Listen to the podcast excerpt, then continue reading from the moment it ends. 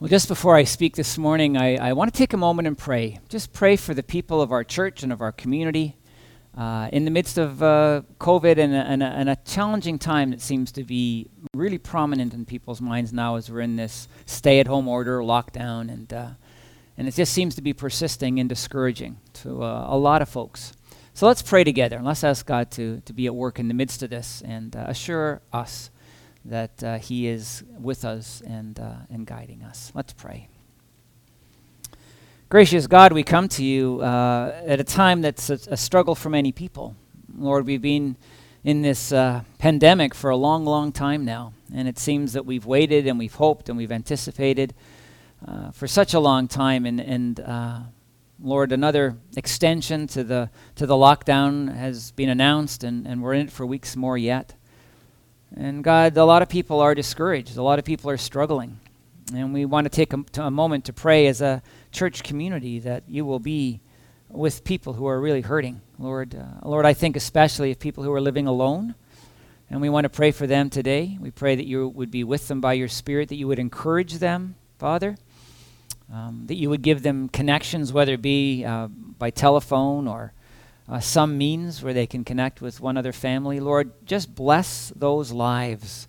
And we pray that you would give them hope and that you would give them encouragement and that you'd give them peace.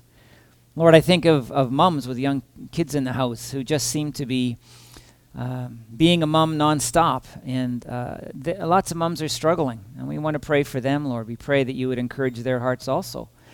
And Lord, we pray that they might have opportunity just for themselves, time to care for themselves and to know your blessing. Lord, for dads as well.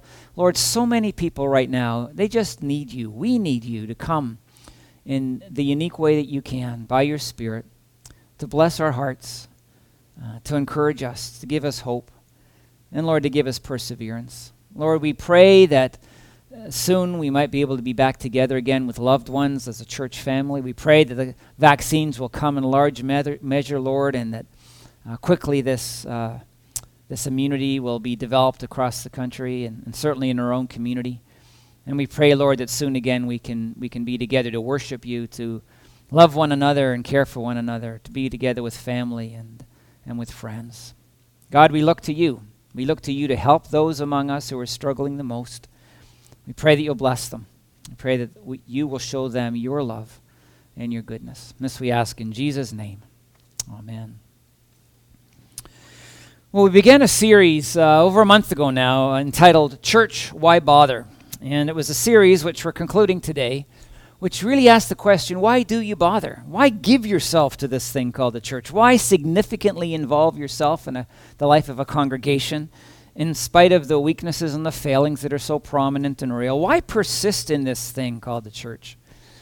And I hope over the course of these weeks that I've given you good, solid biblical reasons for doing so.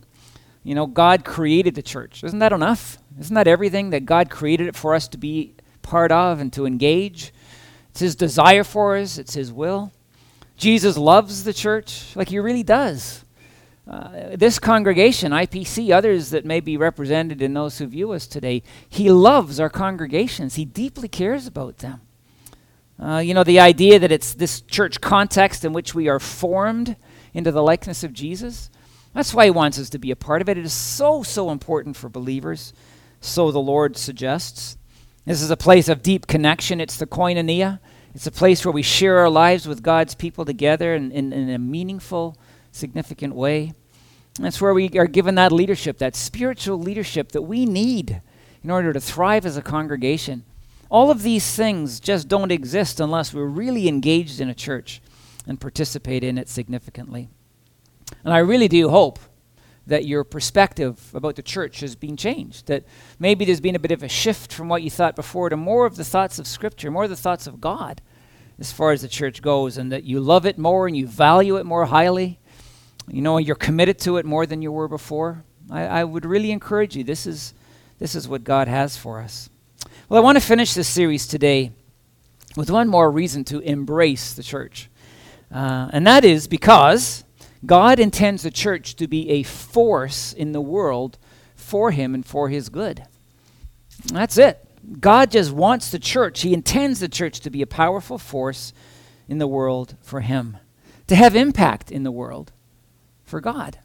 That's our calling. That's what God would want from those of us who identify with the church. I'm going to read to you Romans 1:16, well-known verse. It says this, "For I am not ashamed of the gospel, because it is the power of God that brings salvation to everyone who believes, first to the Jew, then to the Gentile."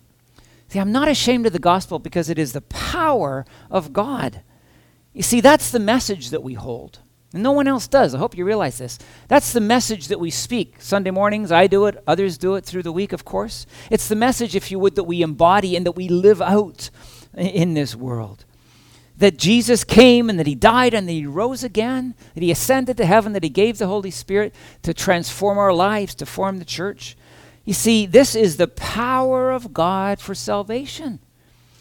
And it's the message which we are to communicate to this world. John 3:16, "For God so loved the world that he gave his only son."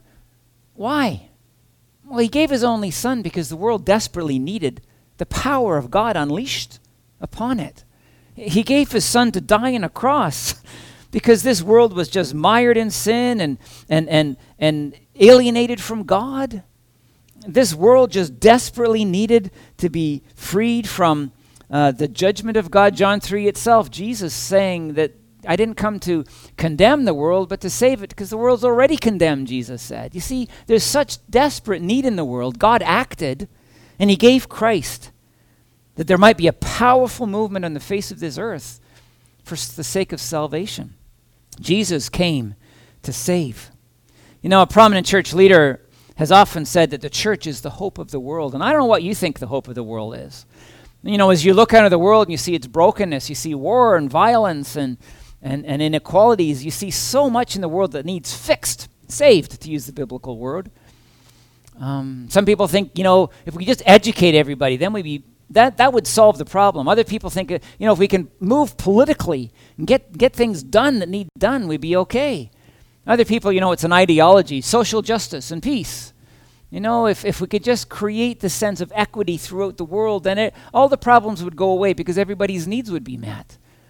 My friends, are these the things that are the hope of the world? Well, I want to tell you what God thinks, because the Bible says that we know what God thinks, that the church is the hope of the world because the church contains this message, the church speaks this message, the church lives this message, that Christ has come, and in him there is life, and there is salvation. It is the power of God for salvation. And I've said it is we who hold that message. No one else does. So the church, my friends, we are here for the sake of God, to accomplish and to impact and to be powerful. God being powerful through us for the salvation of the world. Think again of Acts chapter 2 and Pentecost. I've referred to this several times in this series. God gave his Spirit at Pentecost, Spirit came like tongues of fire and settled on people, and the wind blew powerfully and so forth. It was an incredible moment. But the Spirit was given to empower believers to speak miraculously. If you know the story, they spoke in languages they didn't know. It was an empowerment of God. Who did they speak to? They spoke to all these Jewish people who had come from all over the known world to celebrate Pentecost in Jerusalem. And these people heard of Christ in their own language. And they believed it, and then so many went back across the world with the message of the gospel. They went with the power of God for salvation, so that the word would spread, so that salvation would be experienced, so that the world might be impacted for the sake of Christ. It's an incredible message. I'm going to tell you, my friends, when the church becomes what God wants it to become, what it's called to in Scripture, when the church is that place where people's lives are transformed through the means of grace, where people experience koinonia and have deep connection in life together, when they're led by spiritually led leadership, my goodness, the church can be powerful for God. Powerful. Now, it's not always that way. Indeed, today in Canada, in so many instances, the church is weak and it is dying. But it's not God's will. It's not God's desire. I want to take a moment and I want to speak about what does it mean when we say that the church is to be powerful for God. Well, not powerful in the triumphalistic sense. Not powerful, if you would, in a worldly sense. not big and impressive and you know, a power that dominates politically and forces our agenda and our beliefs and our behavior on other people. No. Haven't we learned that that's not what God wants? It's a power that is exercised, ironically enough, considering what I just said about the church in Canada, but it is a power that is exercised in weakness. You know, the Apostle Paul writes in 2 Corinthians 12, "My power is made perfect in weakness," quoting the Lord. Did you hear it? My power is made perfect in weakness. See, my friends, we got to take hold of this idea. We've got to understand how the church is supposed to function, how we're supposed to express and exercise the power of God so impact is made in the world. And this is how Jesus made impact, isn't it? He came, and he didn't come to defeat a political power, the Roman power. He didn't come to overthrow the legions of Rome. He didn't come to, you know, to replace the Caesar of the day.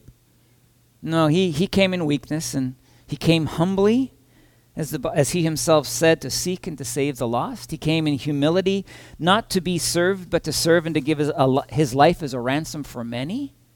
You hear the humility in that? And in the end, of course, this is what Jesus did. He died on a cross in weakness, right? Submitting to the power of Rome and the authorities of Israel in the day. But I want to tell you, in that weakness, in that death, he unleashed the power of God in this world. And that's what we're called to. You see, Rome would last for another 5 or 6 centuries, but then it fractured, and it was defeated, and it disappeared. That Roman Empire, it was so powerful in Jesus' day, was gone. And I want to tell you, centuries and millennia later, the power, the impact, the influence of Jesus carries on when Rome is gone, but it carries on through his church, through his people. You see, it is we. Can I say it this way, as we follow Jesus through humble acts of service? As we follow Jesus, that the power of God is manifest in our world still. This is the way of God. You see, the Bible says we are the ecclesia, that Greek word which is translated church. We are the ones called out of the world to God, for God, to be part of that covenant community that is in relationship with God, to be part of that community which will worship God, that community in which people are transformed by God's Spirit and by God's Word, made new in Him, changed. That community of people which exists to serve God. And also another image, we're the body of Christ, 1 Corinthians chapter 12, to work together. Note it, not alone, but in sync with one another, in concert with one another, each doing our own part as we're gifted by the Spirit of God, in order to accomplish something significant for God. Why? That we might make impact in this world for God. A huge question. And I know I've asked this question to this church before. And I don't mind asking it again, because it just needs to be reinforced over and over. What do you think the church exists for? Some folks might say, well, you know, I come to church because I enjoy it. It exists for my enjoyment. You know, I like coming on a Sunday morning when we can, and, you know, I like the band and the songs, I like the music, I like the preaching, and I like coffee afterwards, and you get to be with the people that I know and love. I enjoy it. Is that why the church exists? Well, I suppose in a sense, but that's not really it. Others might say, well, I come because it makes my life better, it blesses my life, it helps me. Is that why the church is in existence? Is that why God created it? Well, Jesus does say that through Him and through life among His people, we'll know abundant living. You know, I suppose to some degree, yeah, it is for us. It is to make our life better, and it will. But I don't think that's really it either. And I want to tell you, my friends, we exist to change the world. Each in our own corner, each in our own way, depending on where we're at. I want to read to you our mission statement. You know, and this captures why we think at this time and in this place we exist. We exist to introduce people to Jesus, to deepen our faith, participate in God's life-transforming story, and to serve others at home and around the world. Do you hear this? We exist to introduce people to Jesus. They might come to know Him. We exist to grow in our faith, to deepen our faith together, to be transformed into the likeness of Jesus, and then to participate in that story of God. Starts in Genesis, ends in Revelation, through how? Serving at home and abroad, just serving in this world. I want to ask you if you are participating in this little sequence that I'm going to describe to you. Just personalize this and see, based on what I've just described to you in this mission statement, whether you are engaged, whether you're participating. Number one, do you have a personal relationship with Jesus? I'm not talking particularly about whether you come to church. It's really important. But do you have a personal relationship with him? Have you received him as Lord, the Bible says? Have you come to that place of faith in Jesus so that you are his?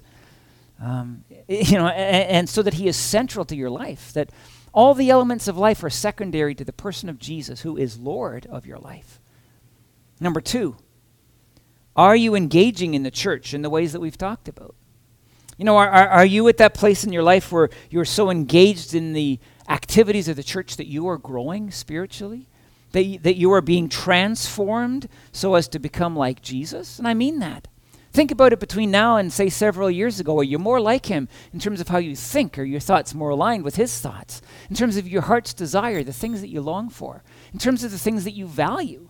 So much that the world says is valuable, the people of Jesus, when they're like him, say, well, no, that's not that important to me anymore. I don't value that anymore. No, I value Christ. And I value the things that he values, people and loving people and seeing them saved and seeing goodness come and cover this earth that the will of God, as the will of God is done. Are you becoming more like him? Are you living as he lived? You know, I'm talking about taking the teaching of Scripture and having it transform how we live. I'm talking about morality, embracing God's morality, his mind. You know, the 10 commandments and so much else. Are we becoming more holy as we deal with sin and turn away from it in repentance and embrace the way of God? Are we becoming more like Christ? Number three, do we understand ourselves to be people who exist to serve God first and foremost and to serve others? Matthew 22, Jesus was asked, greatest commandment. Well, he said, love God, number one, all your heart. With all you have, love God. And he said the second is like that, is love your neighbor. And of course, he goes on to talk about the Good Samaritan, that Samaritan man who sees the Jewish man lying, bleeding, dying in the side of the road, goes to him, he engages that person, he meets his needs, he sacrifices financially, he cares about that person, he enters in to serving the needs of another. Love God and love your neighbor. Jesus said that's the most important stuff going. You want to know, I'm going to tell you. And I want to ask you, my friends, if you come to that place where you recognize this is why you exist. As a follower of Jesus, this is who we are. You know, a good question that I want to ask you, I think it's a good question. You can evaluate that for yourselves, of course. But do you think it's possible to be a follower of Jesus and to not live your life through humbly serving both God and others? You know, is it possible to hold all the doctrines in place? You know, I believe Jesus was the Son of God, that he died on the cross for the forgiveness of my sin, that he rose again from the dead to overcome the power of sin and evil and death, that he ascended to heaven where he sits at the right hand of God. I could go on and on and on. You hold those things in your mind, I believe, and so forth. But I ask again, is it possible to be a follower of Jesus and to not be someone who lives their life as a servant? Here's what I've come to. I would say no. That might be shocking in the minds of some. But I want to tell you this. If we really believe the right stuff, if we really have come to that place where we recognize who Jesus is and what he said and how he lived, you see, we will come to a place where we really trust what he said, and we will so believe the things that he spoke and the example that he gave us, both in the Gospels and throughout the whole Bible, because it's inspired by his Spirit, and we will so trust in those things that those truths will transform how we live. It will change us, and it'll get us to that place where we are servants. You see, we have to trust in Jesus not just have an intellectual belief in him, we have got to take what he said and trust it so much that it transforms our lives so that we end up serving God, loving God, serving people out of love for them.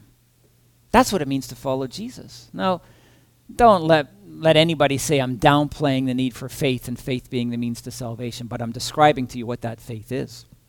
It's a belief received that transforms a life. Let me put this to you in another way. And again, let me broaden it to the idea of the church at large. What makes for a great church? What is it, that you would say are the markers in your mind when you look at a church and say, that church is a great church. That church is successful. That church is to be admired. That church is hitting the nail on the head, firing on all cylinders, being what God called it to be. Well, a lot of people would suggest that a church is a great church using one of the markers of the fact that it's big, that it's large. A lot of people go there every Sunday. Therefore, it's a great church. It's successful. You think that's a marker of a great church? I don't think so. And I used to think that to some degree. I didn't think that was it entirely, but I used to think that to some degree. Now I don't think it at all. I don't use that as a marker for the success of a church, because the reality is that there are a lot of big churches, and research and surveys and so on have proved this to be the case. A lot of big churches in our world where a lot of people go, but they are not being transformed into the image of Christ. They are not being so moved by the truth of God, the example of Jesus, the teaching of Jesus, that they've shifted from being consumers to servants.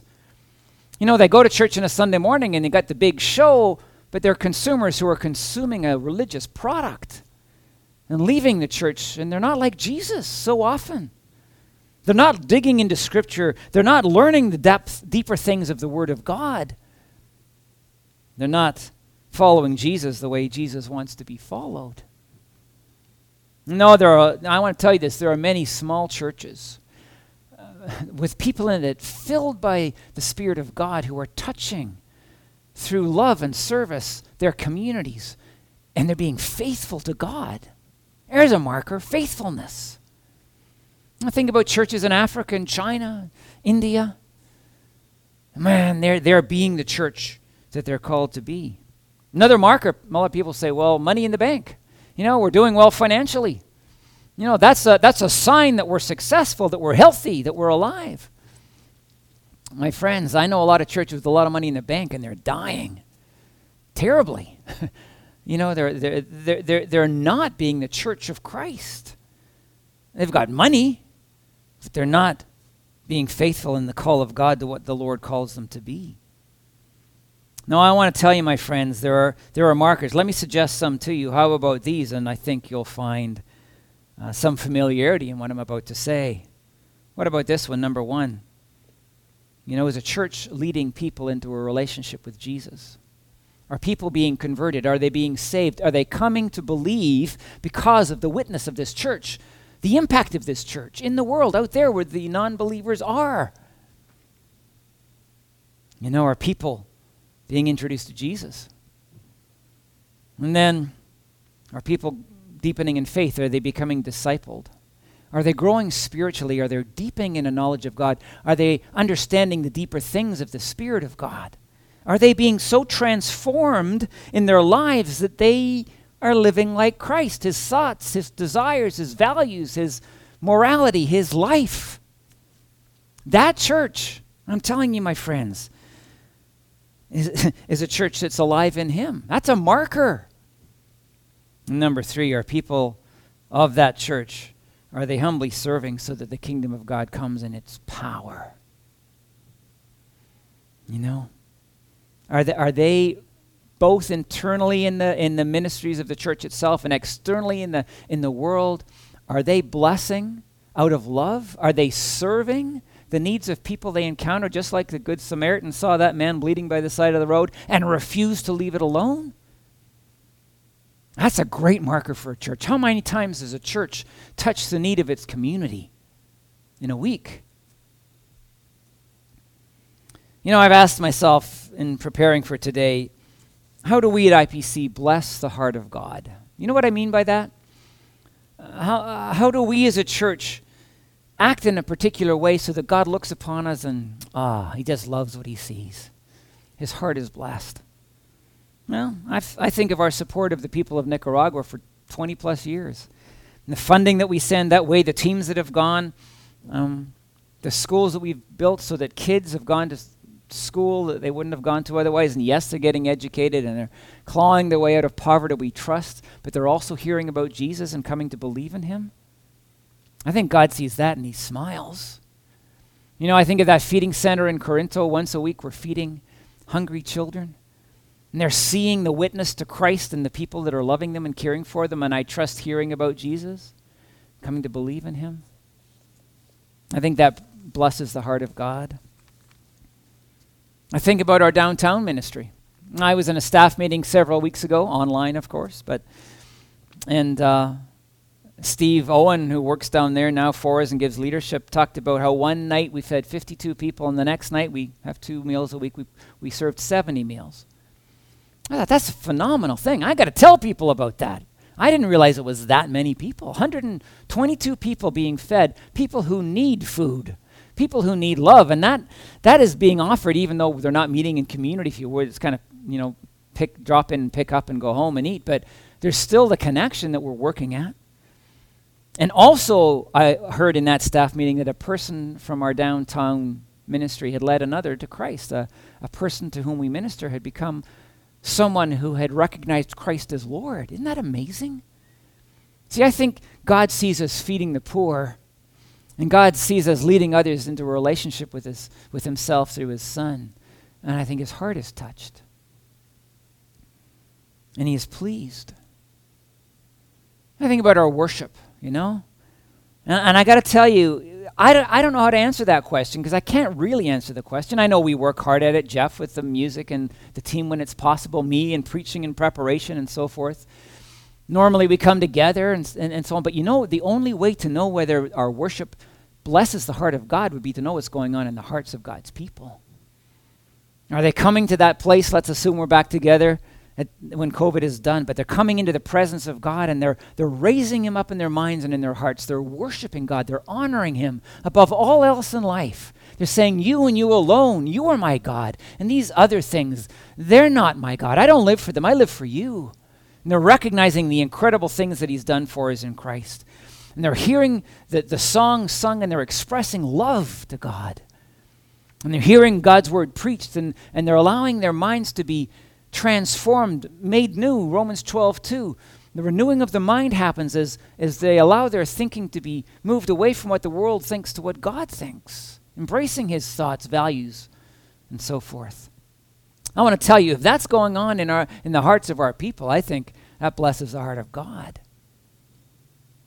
Our life groups, as people get together, and I know that's much more limited than it was before, I hope by September when we get together, we'll be able to really ramp that up again, give it new energy and life so that we can really experience the koinonia, at least in that one way that's so significant. But my friends, and I believe this is happening, but if indeed those small groups come around Scripture and the Spirit of God is present and he speaks the power and the truth of Scripture into those lives so that those people are transformed. They're able to put off the old and put on the new. They're able to hear the will of God for their life so that they embrace it. They're being transformed into servants themselves so that even as small groups, they say, what can we do for this community? How can we meet a need? How can we love people as we love God? Man, if that's happening, God sits back and his heart is blessed. I think too of our youth and children's ministries and the way we are leading children who are part of the covenant community, but we're leading them into their own personal understanding and relationship with God and a love for Christ. You see, this is life-transforming stuff. This is incredibly significant ministry that we do. And I think every time we do that and we help a child grow in faith and we help them into a relationship with Christ, the heart of God is blessed, deeply blessed. Are we serving in our neighborhoods? Welcoming people into our homes, into our lives, showing them that hospitality which can be powerful for the kingdom. In our places of work, are we, again, looking for need and addressing it no matter where it might be? no matter what kind of need it is. It's not always just feeding people. It's emotional need and it's relational need. Lonely people in this world need friends. And all kinds of need is present. Do we have that mentality, that mindset, those eyes that Jesus calls us to have, the eyes of a servant, the heart of a servant, the willingness of a servant, to sacrifice so that others come to know him and his love. See, in these places, in these ways, there are dozens of people in our church who are serving in Nicaragua and downtown ministry and in youth ministry and children's ministry and in worship preparation and leadership and so on. As we serve, my friends, are you hearing this?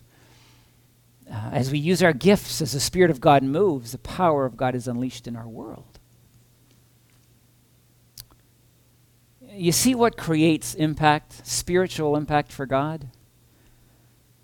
Are you hearing what creates the scenario, where the power of God is exercised through his church?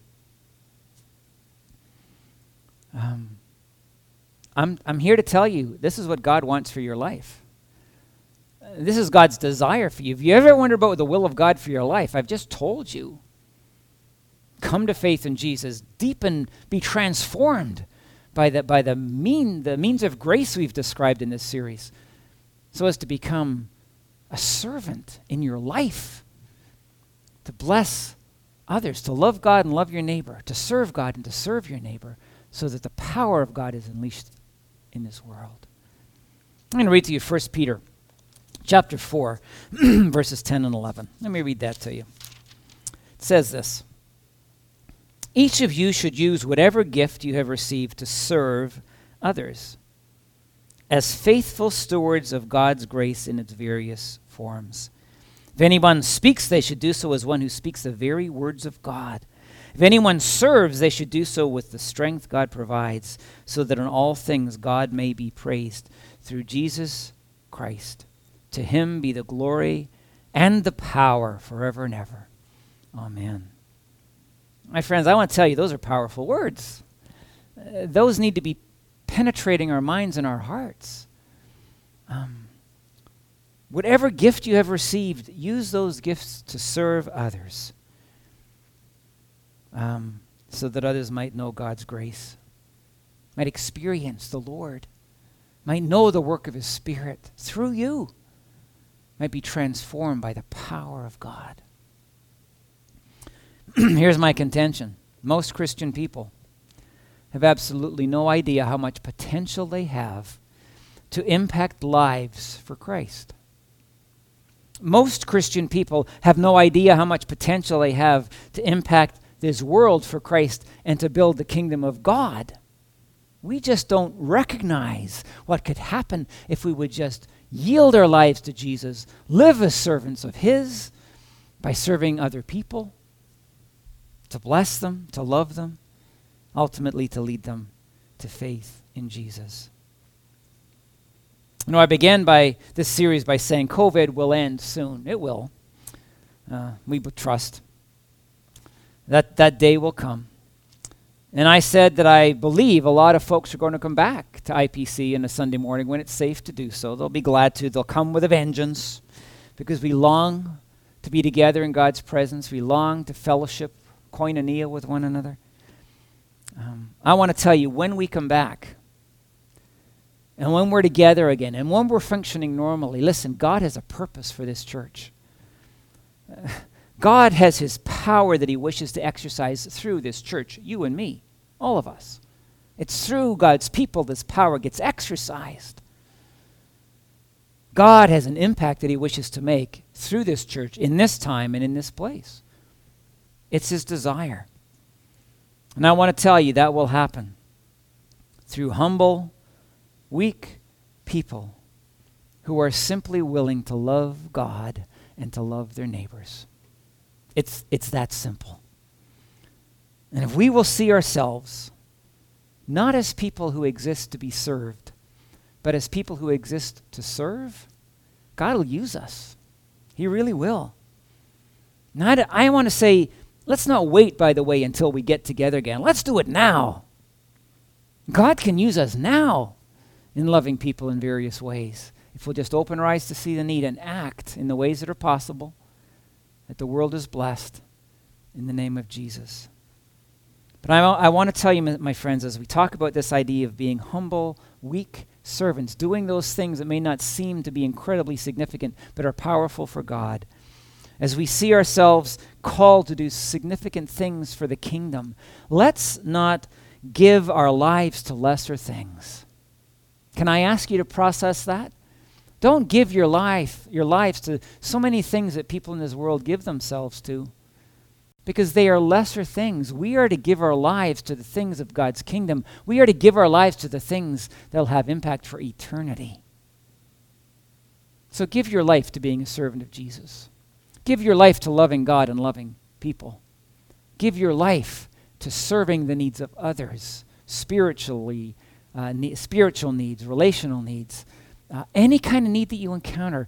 Become a servant of Jesus, because if you will, through you the power of God will flow. Through you, impact will be made.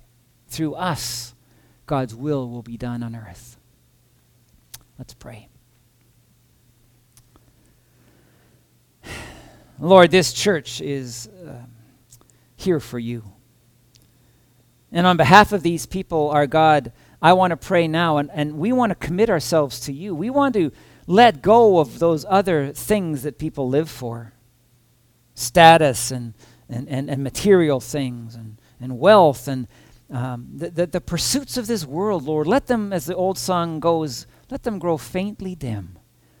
Let them fade into insignificance as we recognize that you have formed us as a church, that you've empowered us as a church, that you're here to work through us by your Spirit, as we simply love God and love you, as we simply serve the Lord through serving other people.